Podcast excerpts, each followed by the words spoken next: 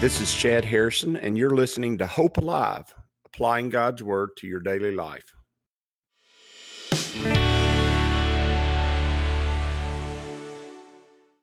Hi, this is Chad Harrison, and I am the teaching pastor of Lake Community Church and have been serving as a pastor for 25 years.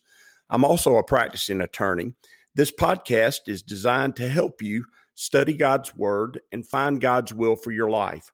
I pray in the name of Jesus right now that God would open up his word to you and allow you to see him and to know him and to know his will, that you might glorify him and that you might walk in faith and power each and every day, especially today, in Jesus' name.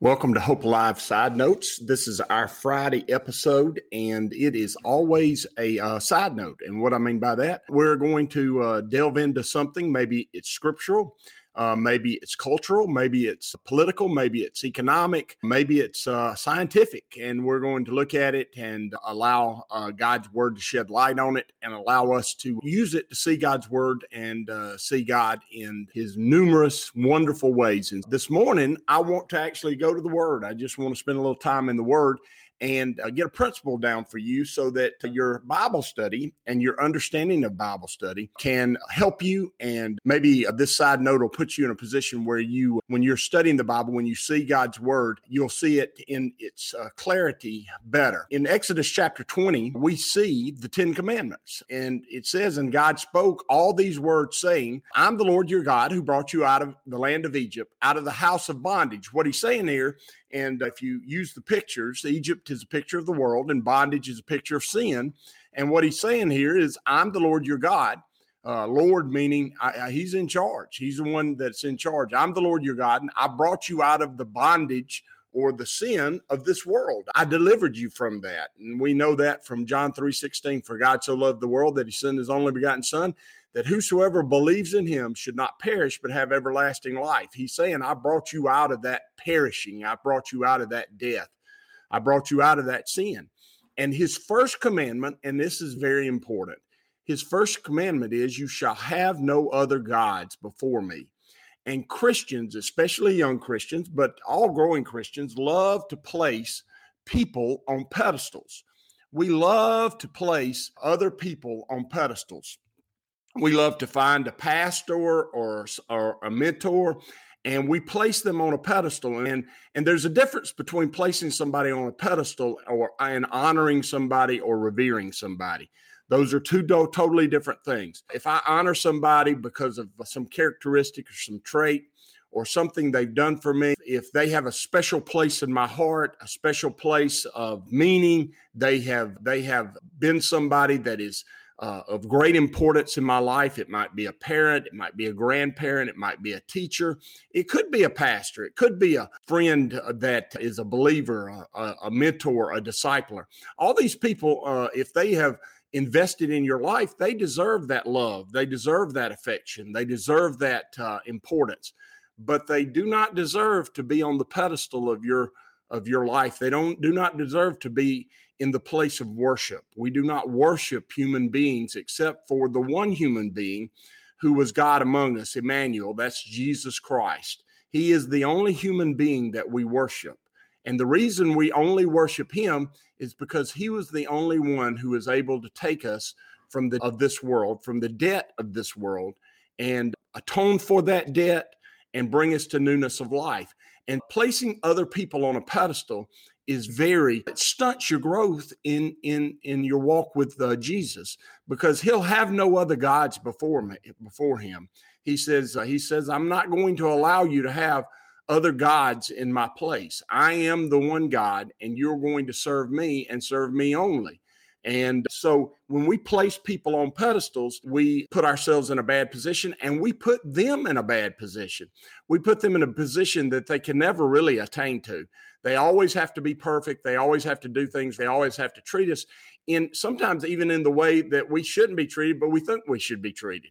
And they're always doomed to fail if you place them on a pedestal. It's unfair for you to place other human beings on a pedestal. And it's really unfair for a pastor to be placed on a pedestal because he's fallible. He's going to make mistakes. He's going to do things that are that don't work out the way everybody thought they would or even he thought they would. And he is going to sin and his sin nature is ever before him just like your sin nature is ever before you.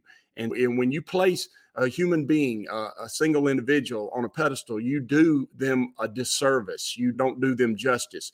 Honoring them for their love and their dedication and their affection and their hard work is is absolutely biblical and it should be done.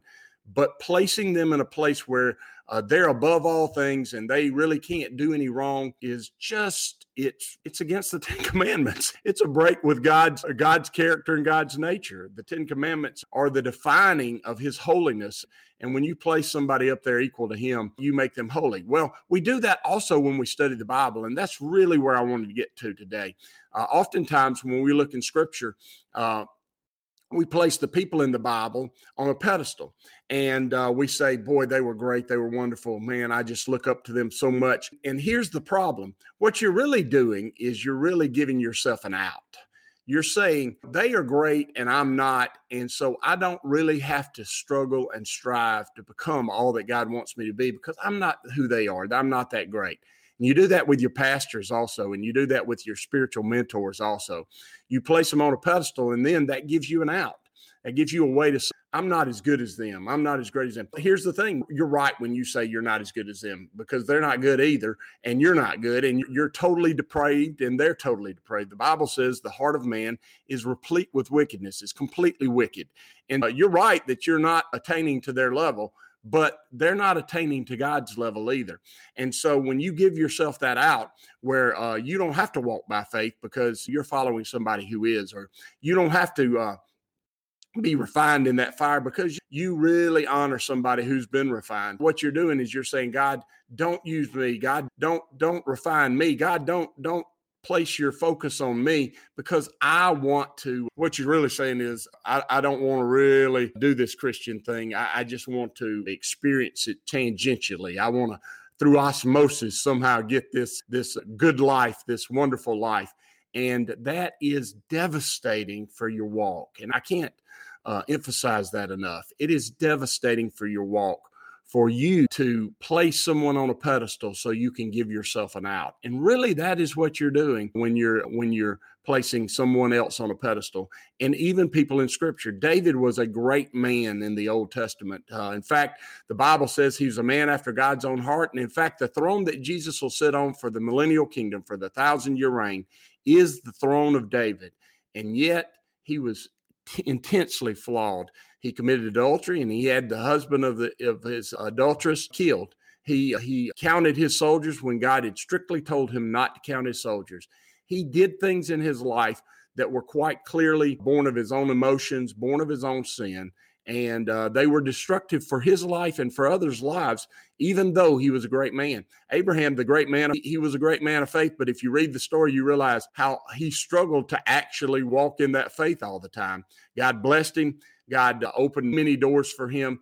God made him into uh, greatness, but in the midst of that greatness, you see uh, sometimes that ability, inability to walk by faith and the, the fallibility of who Abraham was. And you see the struggle he had. Moses also. Moses really was not, he was totally not perfect. In fact, he made every excuse not to do what God wanted him to do. In fact, for those who love to place people on a pedestal, maybe Moses is the person you ought to study the most. He didn't want to do God's will. He he didn't he, he wanted to see God.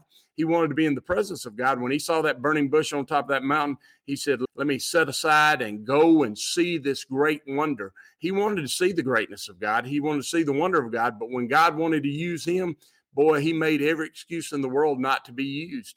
And uh, many times you can see him whining to God about the people and about the plan God had for his life.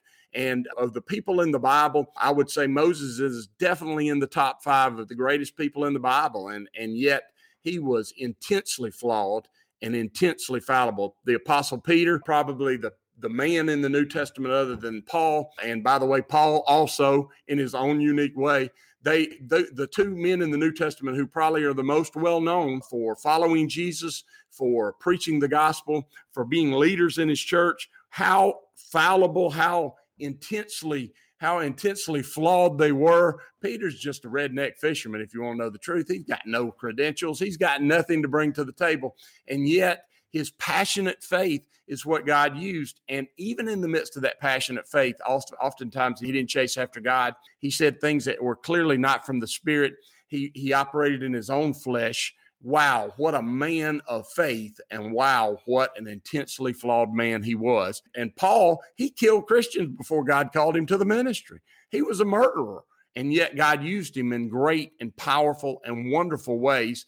And obviously, you as you go through scripture even mary who is the virtuous woman who god chose to be the bearer of his own son uh, didn't believe and didn't trust God in every way. One time, she even went with her uh, other sons and tried to get Jesus and take him home because she believed him to have gone mad. She went through all that stuff and being conceived by the Holy Spirit and seeing the angels and being told by God so many times what to do and uh, how to do it. And yet, when uh, things got tough and things seemed to be going awry, she didn't trust God and she went and actually felt like her son Jesus maybe had lost it. How can God lose his mind? He doesn't. We're the ones lose our mind. And so you can see what a wonderful handmaid she was, what a wonderful woman she was, what a powerful woman of faith she was. And yet she was flawed just like every one of us. And there's nobody in scripture, no person in scripture other than Jesus himself who wasn't flawed, who wasn't intense wicked in their own heart, and who weren't a person who needed a savior, and that savior was Jesus Christ and is Jesus Christ. And so you are one who is in need of a Savior. And God's got great works for you in the road and in the path to come. And that path is your path. It's been made by God for you but you need not place people on pedestals. Honor people who love you, honor people who invest uh, into you, honor people who make a difference in your life, and hold a very special place in your heart for them because they are they're the people who God used to do great things for you. But even in the midst of that, even in the midst of that, never place them in the place of God. It's unfair to them and it's a cop out for you. And it is, it can be a stunning of your own growth and your own personal walk and your own personal faith. And I would encourage you never ever to do that. I would encourage you to only place God on the throne of your heart, only place Jesus in the preeminent spot, and walk by faith and not by sight, and allow the Spirit of God uh, to lead you and guide you and teach you each and every day, and to show you your, your sin so that He can overcome it, and to show you your power and your life so that you can walk in it. And uh, I pray that'll be the case for you. In fact, I have every expectation that it will be because I know my God and I know how much He loves me and I know how much He loves those around me. And surely He loves you also because we're flawed, you're flawed, and His love overcomes those flaws. As you go today, I pray that the Lord will bless you and keep you, that He'll make His face to shine upon you, and that He will give you hope and peace today in Jesus' name.